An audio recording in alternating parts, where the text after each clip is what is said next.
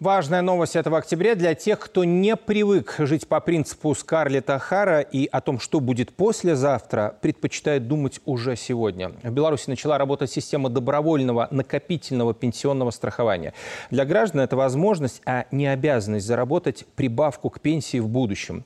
Отчисляя ежемесячно от 1 до 10% своего заработка, а это тоже по желанию, а плюс к этому такой же взнос сделает ваш работодатель, но не более 3%, можно накопить неплохую сумму, которую, опять же, как вы решите, будете получать в течение 5 или 10 лет как прибавку к привычной пенсии.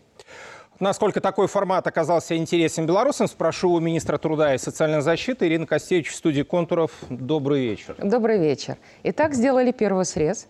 Прошло чуть больше 20 дней, и мы имеем по факту более 3000 договоров.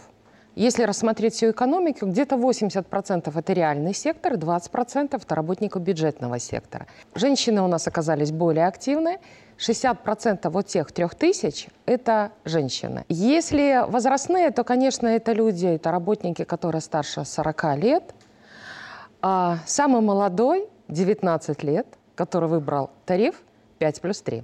Поясните нам, пожалуйста, может быть, на конкретном примере, вот сколько конкретный работник, предположим, среднего возраста, сможет накопить? Ну, давайте рассмотрим классическую формулу. И не зря в народе, и мы тоже, когда разрабатывали этот механизм, 3 плюс 3 когда 3% платит работник и 3% а, наниматель. Человек, выходя на пенсию, если он выбирает после выхода на пенсию в течение 5 лет получать эту сумму, это 660 рублей дополнительной пенсии, которую он получит к той государственной пенсии, которая ему будет назначена. А, если он выбирает 10 лет получать эту дополнительную пенсию к основной государственной пенсии, то, соответственно, это уже 330 рублей.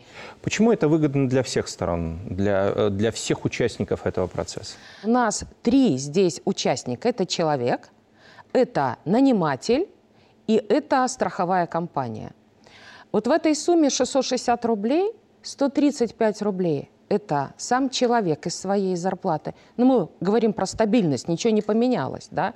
135 рублей – это наниматель-государство, да, поскольку э, мы понимаем, эти 3%, которые уплачивает наниматель, компенсируются фонду э, государства.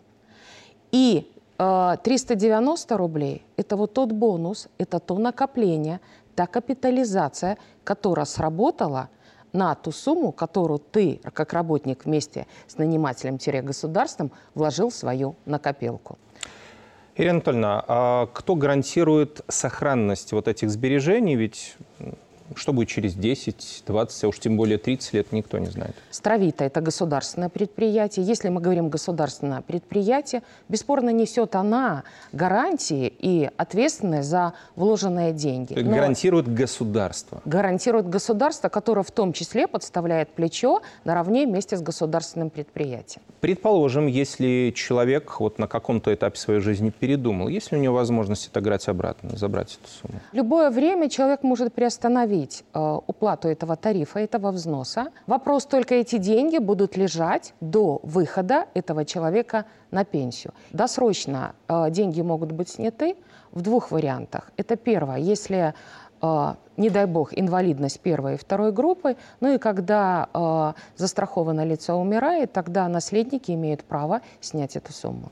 Невероятно приятный повод этой недели. День отца впервые отметили в Беларуси. Это не только повод поздравить тех, кто нам близок. Это еще повод поговорить о проблемах отцовства, мерах государственной поддержки. Декретный отпуск или отпуск по уходу за ребенком отец имеет право взять? Имеет право. И этот отпуск может поделиться. Первый там, год – это мать, а второй год – это может быть отец. Все это гибко, все это возможно. Но мы же дальше пошли. В 2020 году ввели дополнительный для отцов отпуск 14 дней в первые полгода после рождения ребенка.